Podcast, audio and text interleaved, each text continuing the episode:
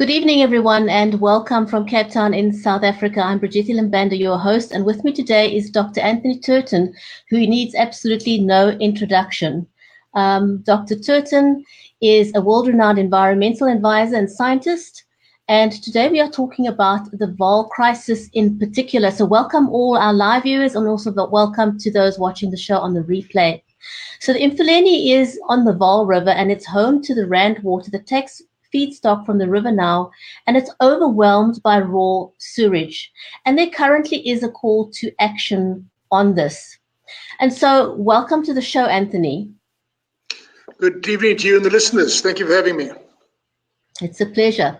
So, your, st- your recent statement with regards to the call for action, um, you said in part the Emfuleni is the epicenter of state failure the most basic of that infrastructure is water reticulation into the area and the processing of waste out of the area. Can you break that down a little bit and what does that mean in real terms for us? Okay, if you um, understand anything about the geography of South Africa, you'll know that the uh, what used to be known as the Vaal Triangle uh, was the epicenter of heavy primary production in South Africa. By primary production, I mean uh, there was, uh, uh, for example, the, uh, the the old ISCOR works where South Africa made its own iron and steel.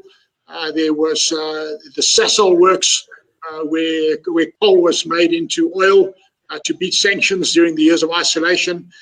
there are other some other specialized manufacturing processes there, heavy engineering, rolling of steel, processing of, of specialized steel, etc., uh, etc. Et There's even uh, a cable manufacturing company there, etc., etc. So the, the, bottom line is that the Emfuleni, what is now called Emfuleni area, the old Vaal Triangle area, is really the concentration of, uh, of, of, of, heavy, in, heavy, heavy industrial primary capacity on the entire African continent. I'm not aware of any other part of Africa that has got such a concentration of primary production uh, from from a, from an, uh, an engineering or manufacturing perspective. So that's the, that's the background. Um, it it happens to be on a flat uh, floodplain. It's a floodplain on the Vaal River. The Vaal River is called the Vaal River because it's got fine fine sediment in it. Uh, fine foul means fine means uh, means means dirty or or, uh, or basically you know refers to this fine sediment in it. So Rand Water is the company, uh, the, the public utility that uh, was created immediately after the Anglo-Boer War, and it was tasked with the responsibility of getting water out of the Vaal River and into the gold mining area, the, the Witwatersrand uh, uh, uh, uh gold, bay, goldfields.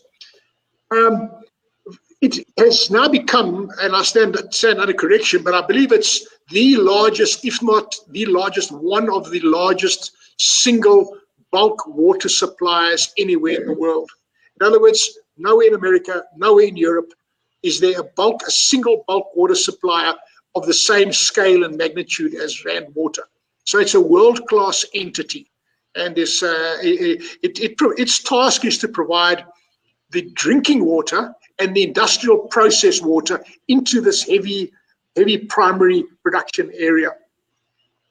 And there's also another another strange um, structural factor that we need to understand when talking about the Emfuleni area. Because gold is found on the continental watershed divide, it's not on a river, it's not on a lake, it's not on a waterfront. I've said this many times before. Because of that, you have to pump vast quantities of water uphill. And as you pump vast quantities of water uphill, firstly, energy is used in, in significant, significant quantities. But more importantly, it means that your drinking water is downstream of your sewage works in all cases. So the primary responsibility of your water authorities is twofold. Firstly, they have to secure the bulk water supply from the river. They then have to process that to potable and industrial standards and pump it uphill into these municipalities that now control the economy. Then the second function which is uh, not necessarily in the same uh, legal entity, but the second broad function of the state is to take the wastewater coming out of that area, either industrial grade waste or mining waste or, or, or human waste, sewage waste, all liquid waste has to be processed in a series of wastewater treatment works. And now, now it gets interesting because Rand Water, as a bulk water supplier, is a state-owned entity, and to the best of my knowledge, the, it answers to the Department of Water and Sanitation, although it was originally created by the mining companies, the various uh, directors of mining companies sat on the board originally many, many years ago. I believe that's changed now. Having said that, because it's a state-owned entity, we can we open that can of worms in a, in, in a moment. But because it's a state-owned entity, it, it, it is responsible at to, to national level. Your wastewater works are responsible to uh, uh, municipal level. So you've two different levels of government at work here. And this is where it gets uh, to be quite interesting because it is in the municipal uh, uh, uh, sphere of government or tier of government that we're having most of the problems in South Africa.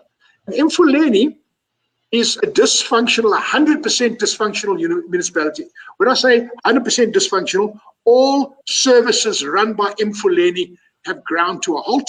The, uh, the entity has been placed under what you would call uh, sequestration or under, under, under judicial management, if you like. That's not the right word, but it's, but it's placed under uh, uh special management rule that has that has uh, removed the, the, the executive authority of the uh, of the municipal officials. They're no longer in charge of it. It's now the provincial uh, legislature and national that is responsible for managing the affairs because they're effectively so bankrupt that they are unable to do anything. They, they, they think of it as, a, as being in a state of liquidation.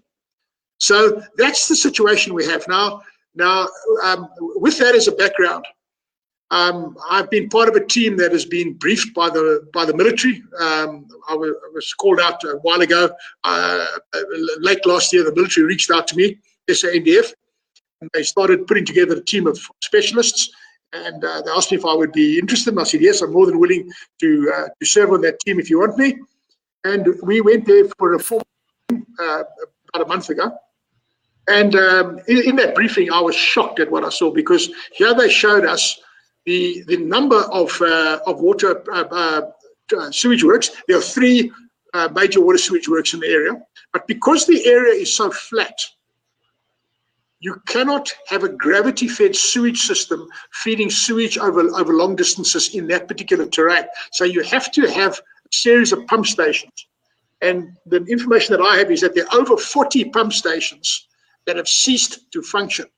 And when I say cease to function, they, they these pumps are, are, are, are, have ground to a halt on physical material that should never be put down the sewer in the first place.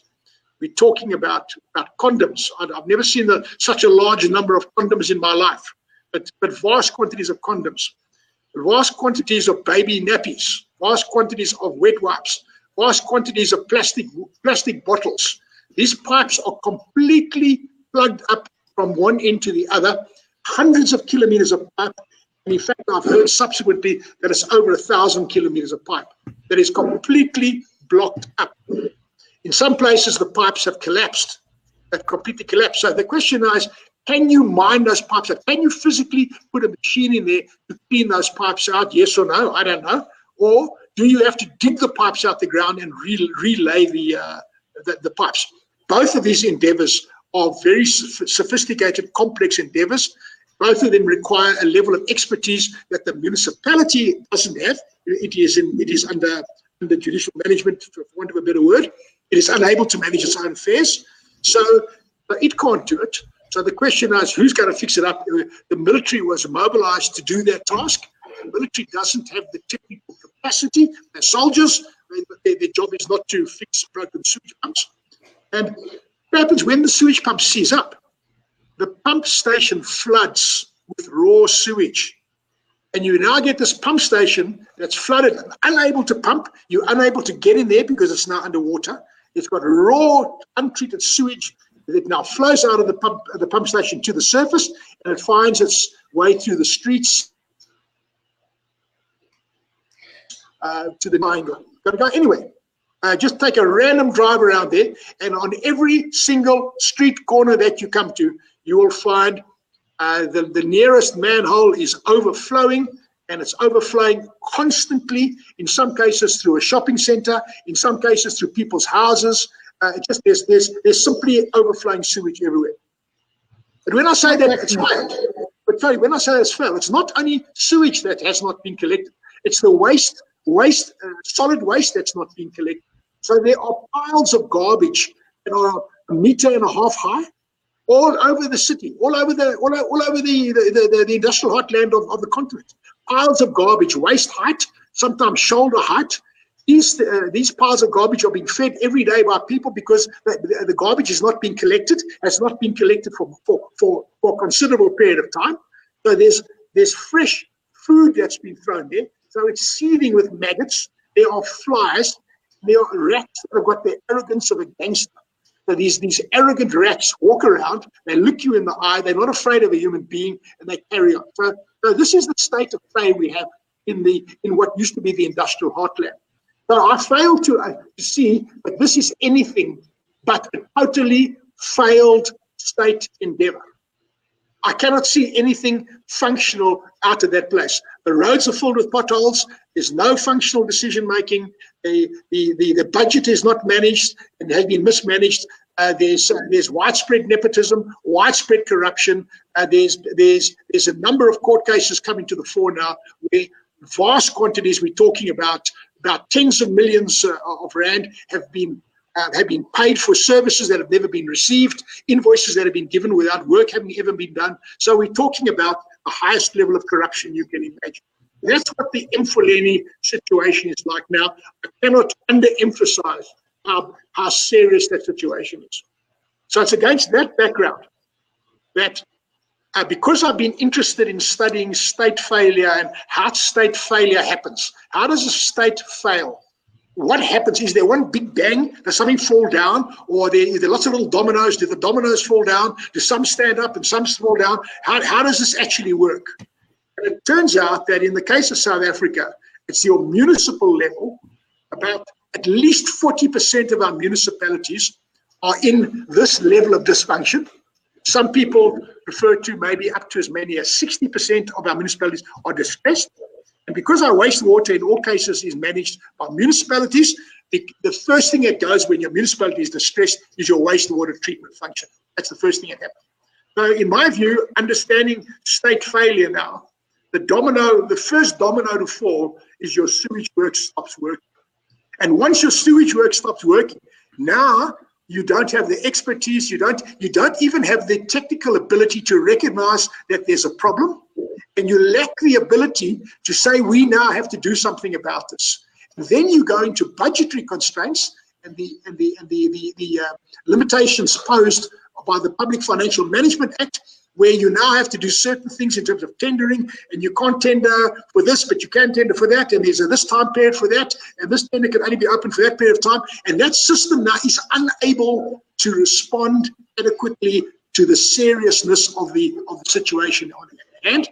And it is in that context that private citizens now start taking control. And in this case, there's a thing called IRPA, the Mfuleni Ratepayers Association, they have decided to, to create an entity to take control of the situation.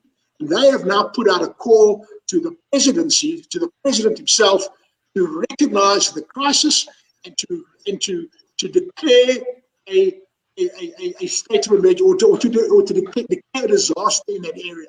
So what you referred to at the start of, this, of the conversation was my response to the ERPA's call for the president to declare state of emergency. So yeah, it's a long, long answer for a very, very short question, but uh, but one uh, the, the, the listeners need to understand the, the, the, complexity and the depth and, and, and breadth of this problem that we're dealing with in Mfuleni.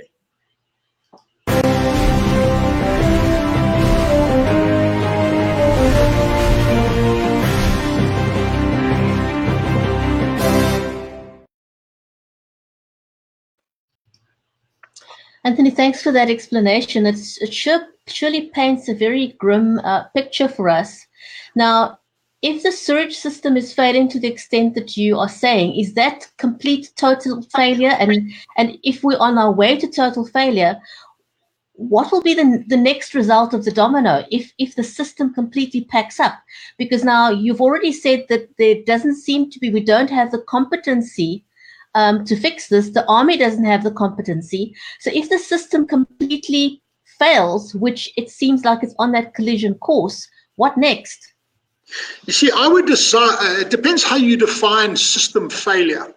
So I would say, just to work on some sort of technical definition of failure, I would say that the primary responsibility of any government is to deliver services to its people, and, and, and this is based on a contract, and that's called a social contract.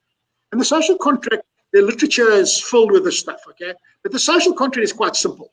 I, the Joe citizen, recognize the state, and I recognize that the state has the authority to levy taxes from me. So I'm responsible as a citizen to pay taxes to the state. But the state is now responsible uh, and, and in fact is, is, is legally bound in terms of the social contract to provide primary services to me. So the primary service is security, a service, for example, postal services. And the roads must work, transport, healthcare, water supply, sanitation, electricity, these are basic services that the state must provide.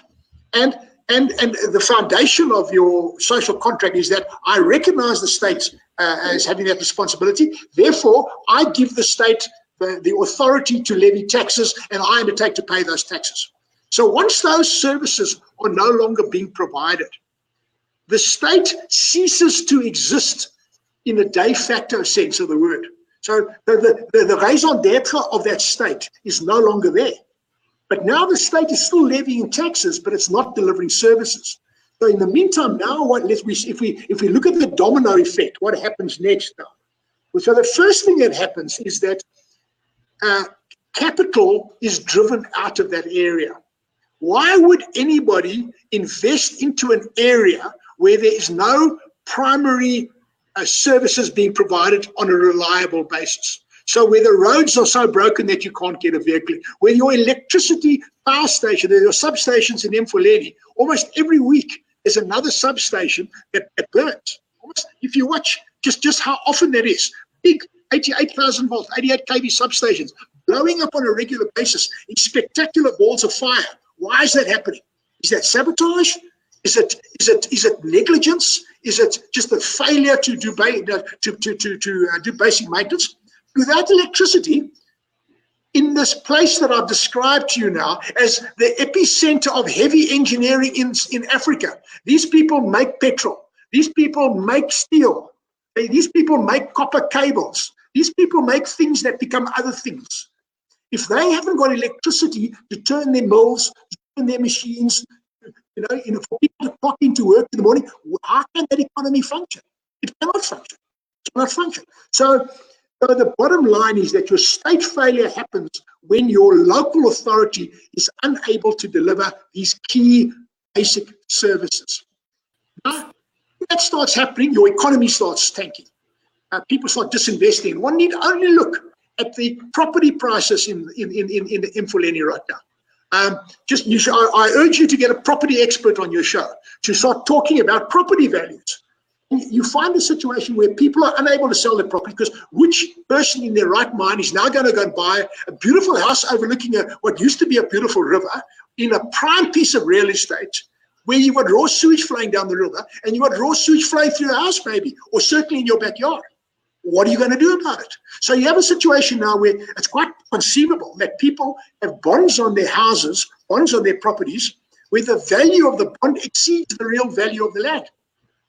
So you're now starting to get into a situation where you've got severe economic collapse, absolute economic collapse in the area. So uh, I, I'm a very simple person when I drive through there. I just look at the number of cars in the parking lot of the factory on a Saturday afternoon. Are there cars in the parking lot on a Saturday afternoon? Yes or no?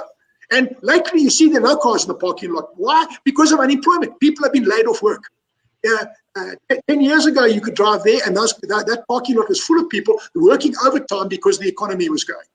So, but these are the basic indicators. So this is what happens when your state state fails. But now you start getting another element coming in, and this is what concerns me very, very deeply about the Mfuleni crisis now, because because uh, we have a situation of state capture in South Africa, and with that situation of state capture, it's all about revenues in the state that are now being being hijacked and are being are being uh, uh, pushed you know pushed over to other to other entities. So it's about control over over over over the resources.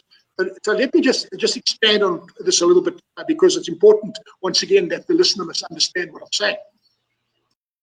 I do a lot of work for uh, advising investors, high high net worth individuals.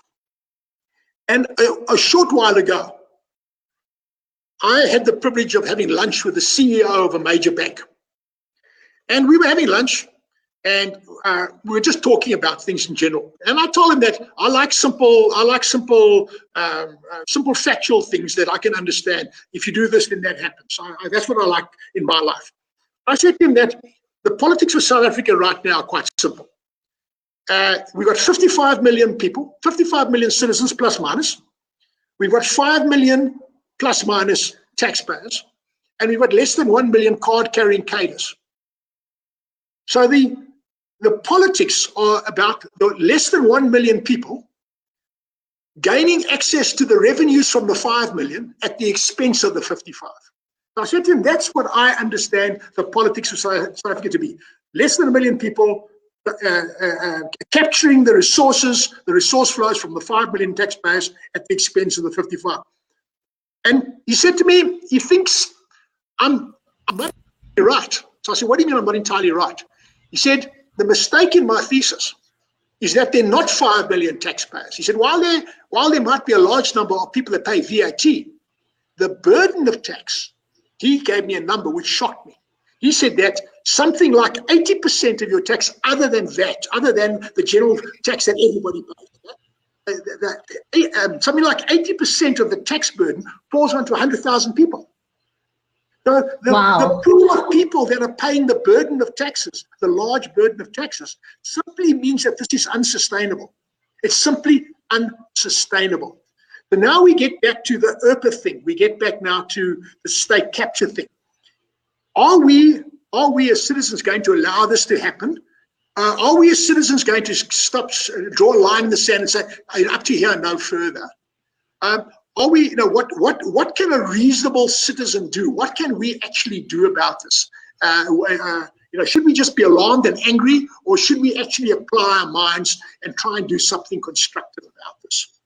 So, so that's where we are. What concerns me the most now is that with the state capture mindset that we have, we now have a situation where a billion rand is being allocated. One billion, people talk here in big numbers, one billion rand is being allocated to, to entities to fix the Vaal River, but none of those entities have the core skills to fix the Vaal River. So let's let's unpack who those two entities are.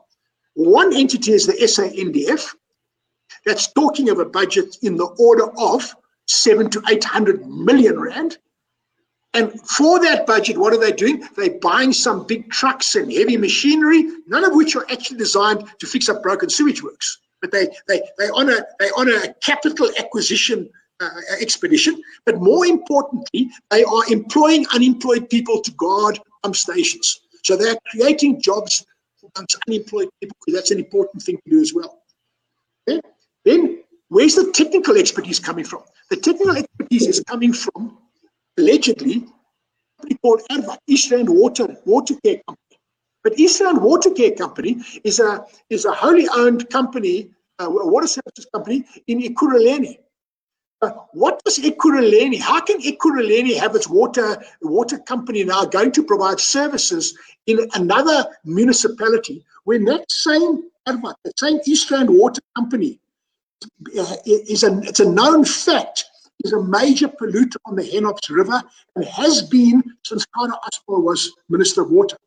I used to speak to Kader Asmal when he was minister, and he was angry about ERWAT, East Rand Water, polluting the Hennops River.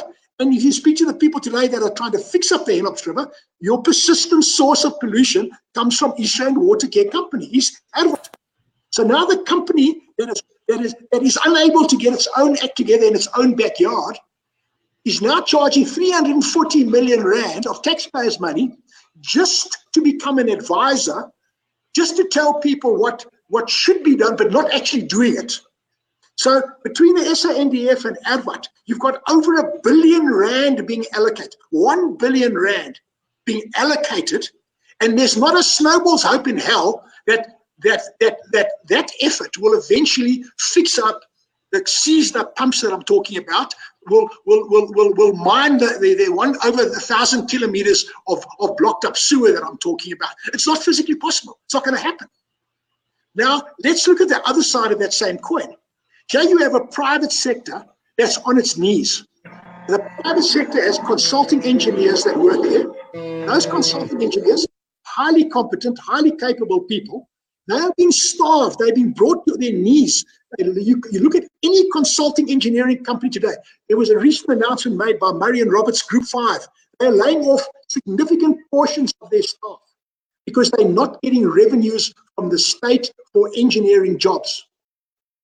So, so now this is that state capture at another level. So instead of putting that billion rand into the private sector, where you can hold people accountable, where you can actually have, you can expect to find the technical capacity to fix the pumps up and to actually relay a pipe if you have to.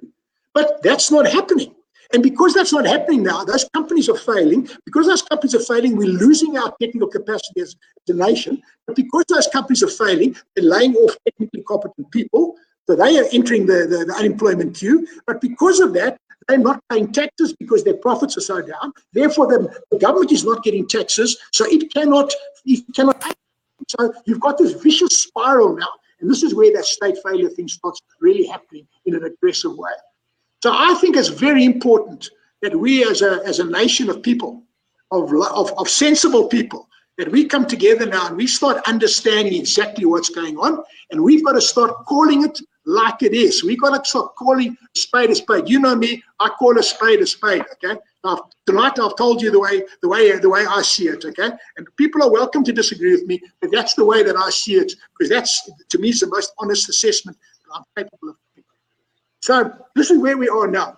We have a situation where there are two initiatives playing out now. The one initiative is the is the what I would call the final phase of capture, where this billion rand is now being channeled through these different uh, uh, the SANDF and the uh, and, and, and, and Eastern Water at what? And the, uh, uh, what I haven't mentioned is that in the mix now uh, the Minister of Water and Sanitation Gugile Nkwinti has announced the creation of a state-owned company a state-owned water engineering company or a state-owned construction company. Well, now this is evidently based in Potchefstroom. Now from what I can gather it is a place where ex-MK veterans are being employed. And from what I can gather, they don't have the technical core skills needed to do what I've spoken about, about, about mining these pipes out and fixing up the pipes in Mfuleni. But they are getting the contracts. They are getting the work. So it's all good and well for the developmental state to say we're going to employ unemployed people. Wonderful. I've got no, I've got no problem with that. But while we're doing that, the rest is falling down and then ultimately we're going to get into into an irreversible situation. So we have to call it the way the way we see it now. And and, and uh, I mentioned the, the, the two games that are being played now. The first game is the state capture thing with the state-owned construction company now, where tenders are not they're, they're not called for, where contracts are just given, where where money goes, hundred a billion rand just goes from the fiscus to uh, to these entities that don't have the technical capacity, and then on the other hand, you have this this this uh, uh, presidential initiative uh, where the, uh, the private sector is working with the presidency to try and develop a framework that can enable 5% economic growth to happen so that we can employ people, so that we can kickstart the economy, that we can get revenues back into the fiscus, we can, we can levy taxes, etc. So these two things are playing out and they are mutually exclusive.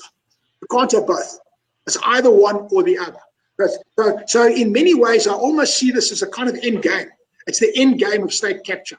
If the state capture uh, uh, is allowed to continue, uh, uh, as I've explained now, and this billion rand gets hijacked, siphoned off to this uh, construction company, uh, and Eastern Water gets all the work but doesn't do, do it.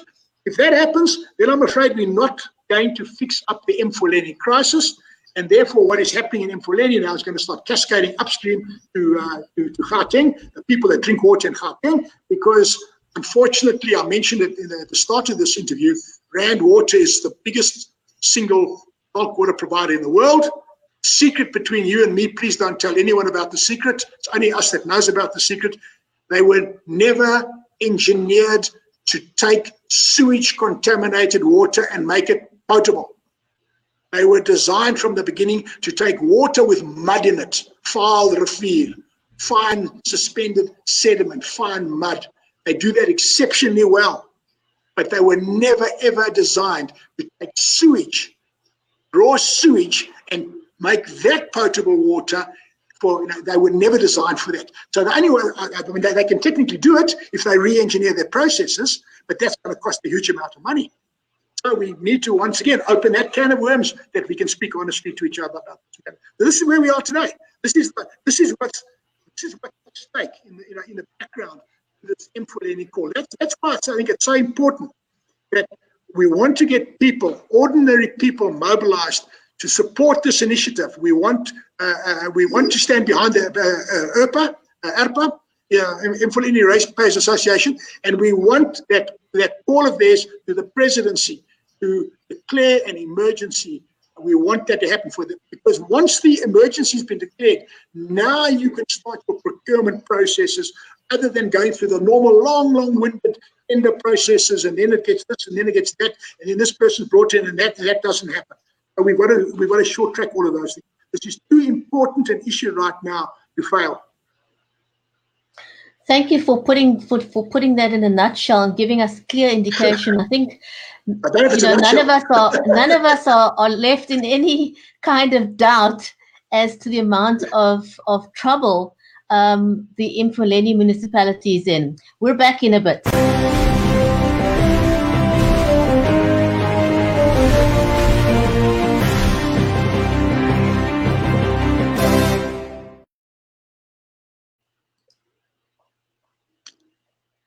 So, Anthony, tell us why does this affect us as a country as a whole, and why should every citizen um, in South Africa want to support the call for um, a national emergency? Why does it? Why is it not a localized?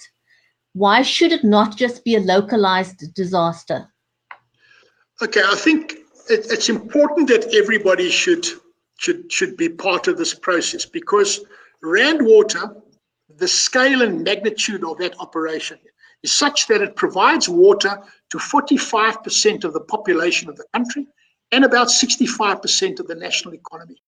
So these are two two large segments of important things in our economy: the people and the and the economy.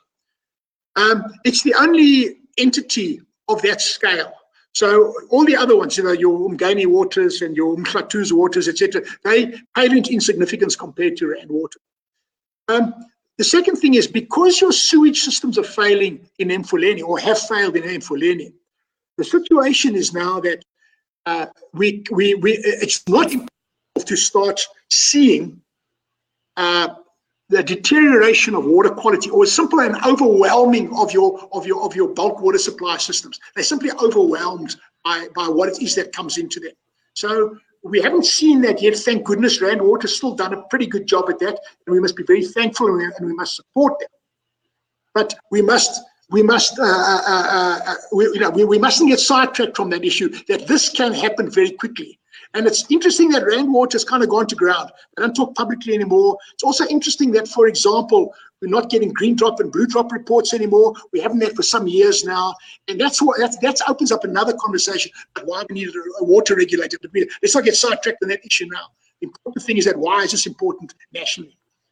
The other thing is that if your big municipalities are unable to cope, what about the smaller municipalities?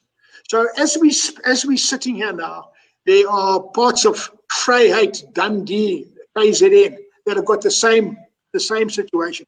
Parts of the North Coast, they've got exactly the same situation. Parts of the Free State, they've got exactly the same situation. So what's happening in Mfuleni is really a microcosm of what's happening in the country. Now for the good news. Now we need some good news. It's time, it's time that we had a bit of a bit of a bit of a breakdown. Good news. The good news is that with this public-private growth initiative, this PPGI initiative that we're busy with, we've managed to convince the, the key decision makers that you cannot talk about economic recovery and revival in South Africa unless you really take water seriously. Water is an ultimate economic enabler. And the absence of water is a disabler. So that's what we've said. We managed to convince those decision makers at the moment. So the water sector is now part of the PPGI. Let's hope we can cling on to that and keep it like that. But now, once we do that, what we want to do is we want to attract one trillion rand into the water sector. One trillion rand of private capital because the fiscus won't provide it because the taxpayer the, taxpayer can't pay any more money. They they they they they, they maxed out. Okay. So we want to get a trillion rand into the water sector to go back to the consulting engineering companies to basically create jobs to fix what is broken. We've got 824 sewage works in the country. About 60% of those are dysfunctional in some form or other. So what we're looking at is the creation of what we call a cookie cutter solution. And that cookie cutter solution solves a fundamental problem in the water sector at the moment. And that problem is that even if you are selected as a private sector operator, you cannot legally contract with a municipality that is bankrupt. They are unbankable, they are uninvestable. You cannot enter into a contract with that entity because the risk is just too high. So, a, team of very smart people have now figured out a way around this thing. And what they've developed is a thing called uh, called SPV, special purpose vehicles.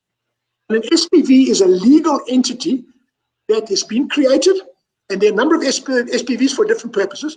And that SPV, think of that thing there, that, that that's an SPV there now. It's a ring-fenced entity. The contract is between the between the private sector and the and, and, and, and the municipality through that SPV. The money that goes into that cannot be stolen, cannot be taken out for, for fees or for, for, payments or anything of that nature. So it's corruption-free. That's why it's not very popular because it's, because it's such a robust entity. Um, what we're hoping to do is with the SPVs, we're hoping to find a couple of critical, uh, nationally significant sewage works. One of them would be Mfuleni.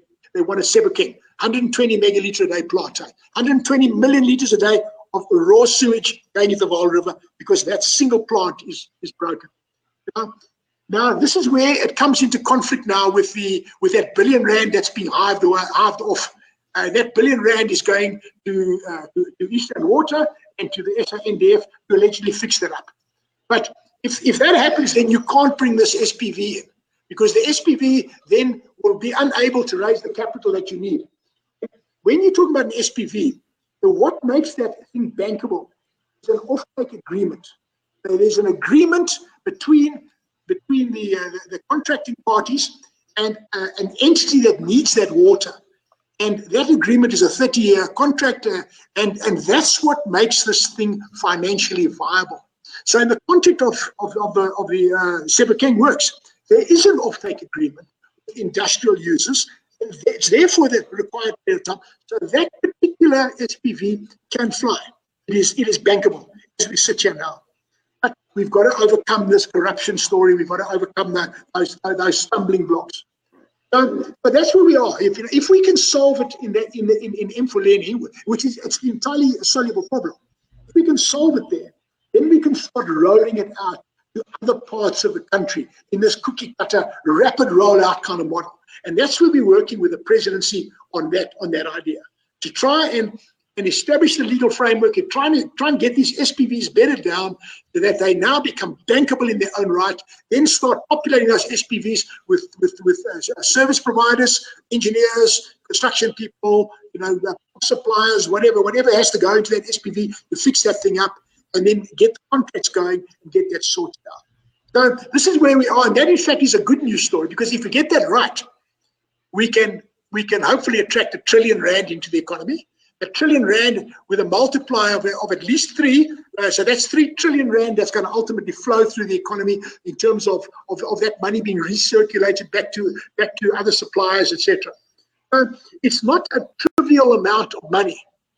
And I, it just sort of slips off my tongue as, as such a big amount of money. It's not a trivial sum of money at all. And if we get that right, and we can get that right, then we're actually talking about a very, very happy outcome because we can now start moving to that uh, that that recycling economy where we recover, we reuse water, we desalinate water where appropriate. Uh, we basically apply the correct technology for the correct problem in the correct setting at the correct price. And you know, and all of that is technically possible as we sit here now if we can just overcome this uh, these these uh, these bottlenecks or these constraints. Wow, thank you so much. Um, I think you know you've left us in no doubt with one what the crisis exactly is, why we should all get involved, and um, and also what the outlook is and possible solutions. So thank you very much for that. And I want to remind everyone that in the um, in the description of this broadcast, the link is available there for you. I think currently there's probably, I think about 1,600 people have signed the petition. Um, and the goal right now is to get to 2,000 first, and obviously from there to grow. But I think you've outlined very well why this is such an important um, matter and why it needs to be declared a national disaster. Um, before we end, any closing words, Anthony? Yes, I, okay. I just want to say one or two things if I can, please. So, firstly, I'm, I'm thrilled that that's the number because I haven't checked up. Um, I know that ERPA was aiming at 200 signatures. So, if we've exceeded a thousand, that's wonderful. Let's get to 2,000. Let's get to 10,000. Let's you know let's let's make this serious. But the other thing that's important is that while ERPA is doing a very good job in Mfuleni, but their hands are tied behind their back, there's an, exactly the same thing happening on the Hennops River. An excellent amount of work being done. Uh, an entity called Save, Save the Hennops River. They they they they're doing amazing work, but they've been they've been uh, stonewalled by Eastern Water ERWAT that is not fixing up their, their, their, their leaks upstream. Okay, so so we need to link those things together. But there are also other initiatives in other parts of the country. And my closing statement is what we need to do now is stop being partisan about this. This is not a black white issue. This is not an ANC DA issue. This is an issue that should be able to unite all South Africans. We are all equally affected. It's an equal opportunity problem, this thing, okay? So my view is that we need to start harnessing the and the rage of the of, of people out there. And we need to start channeling that into what I'm calling an unstoppable movement of positive change. And, and I just want to say one or two things about that. Because each of these things are subcategories of that big movement for positive change. Because the problem in the in the water sector is the same problem in the energy sector. It's the same problem for, for potholes in roads. It's all about broken governance and lack of oversight and lack of accountability and responsibility. So if we get that right, we can start having that domino effect the other way. Instead of state failure, we can now start rebuilding the state. And we're all citizens of the state, we all have a vested interest in that. So I'm going to say one, one more thing about this unstoppable movement of positive change.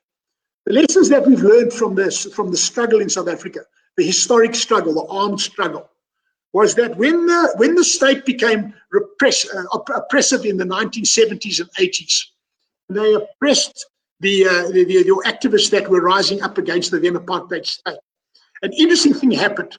Um, a thing, uh, uh, uh, an entity that was decentralized came to the fore. And in that decentralized, it's called the UDF, United Democratic Front, a united democratic front of entities, each in their own right, all working to a common objective, but each individual, each each funding their own thing, each doing their own thing. And what was significant about that was if if and when the state came back to retaliate, they could cut the head off one individual or one entity, but they could not destroy the whole entity. So this this unstoppable movement for positive change, we need to create this thing as a positive thing. It must be aspirational.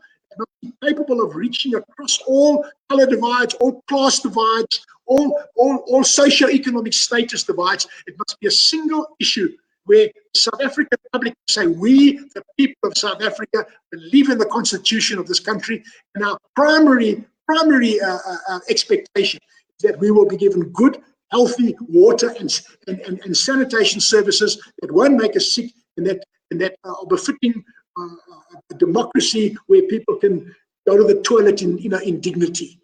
So that's what we've got to do. To that end, I'm working with a different team of people, and hopefully, we're going to talk to you in the very near future about rolling this thing out. Because what we've done is we've created a, a, kind of branding opportunity, if you like, where we can start branding this thing and inviting the ARPAs, we can start inviting the, you know, the people that are working in the Cape Town area or the people that are working in, in Port Elizabeth, whatever, the, the Hennops River people, they can all become part and parcel of this unstoppable movement of positive change. And each of them can have their own local initiative, link it up to that bigger issue.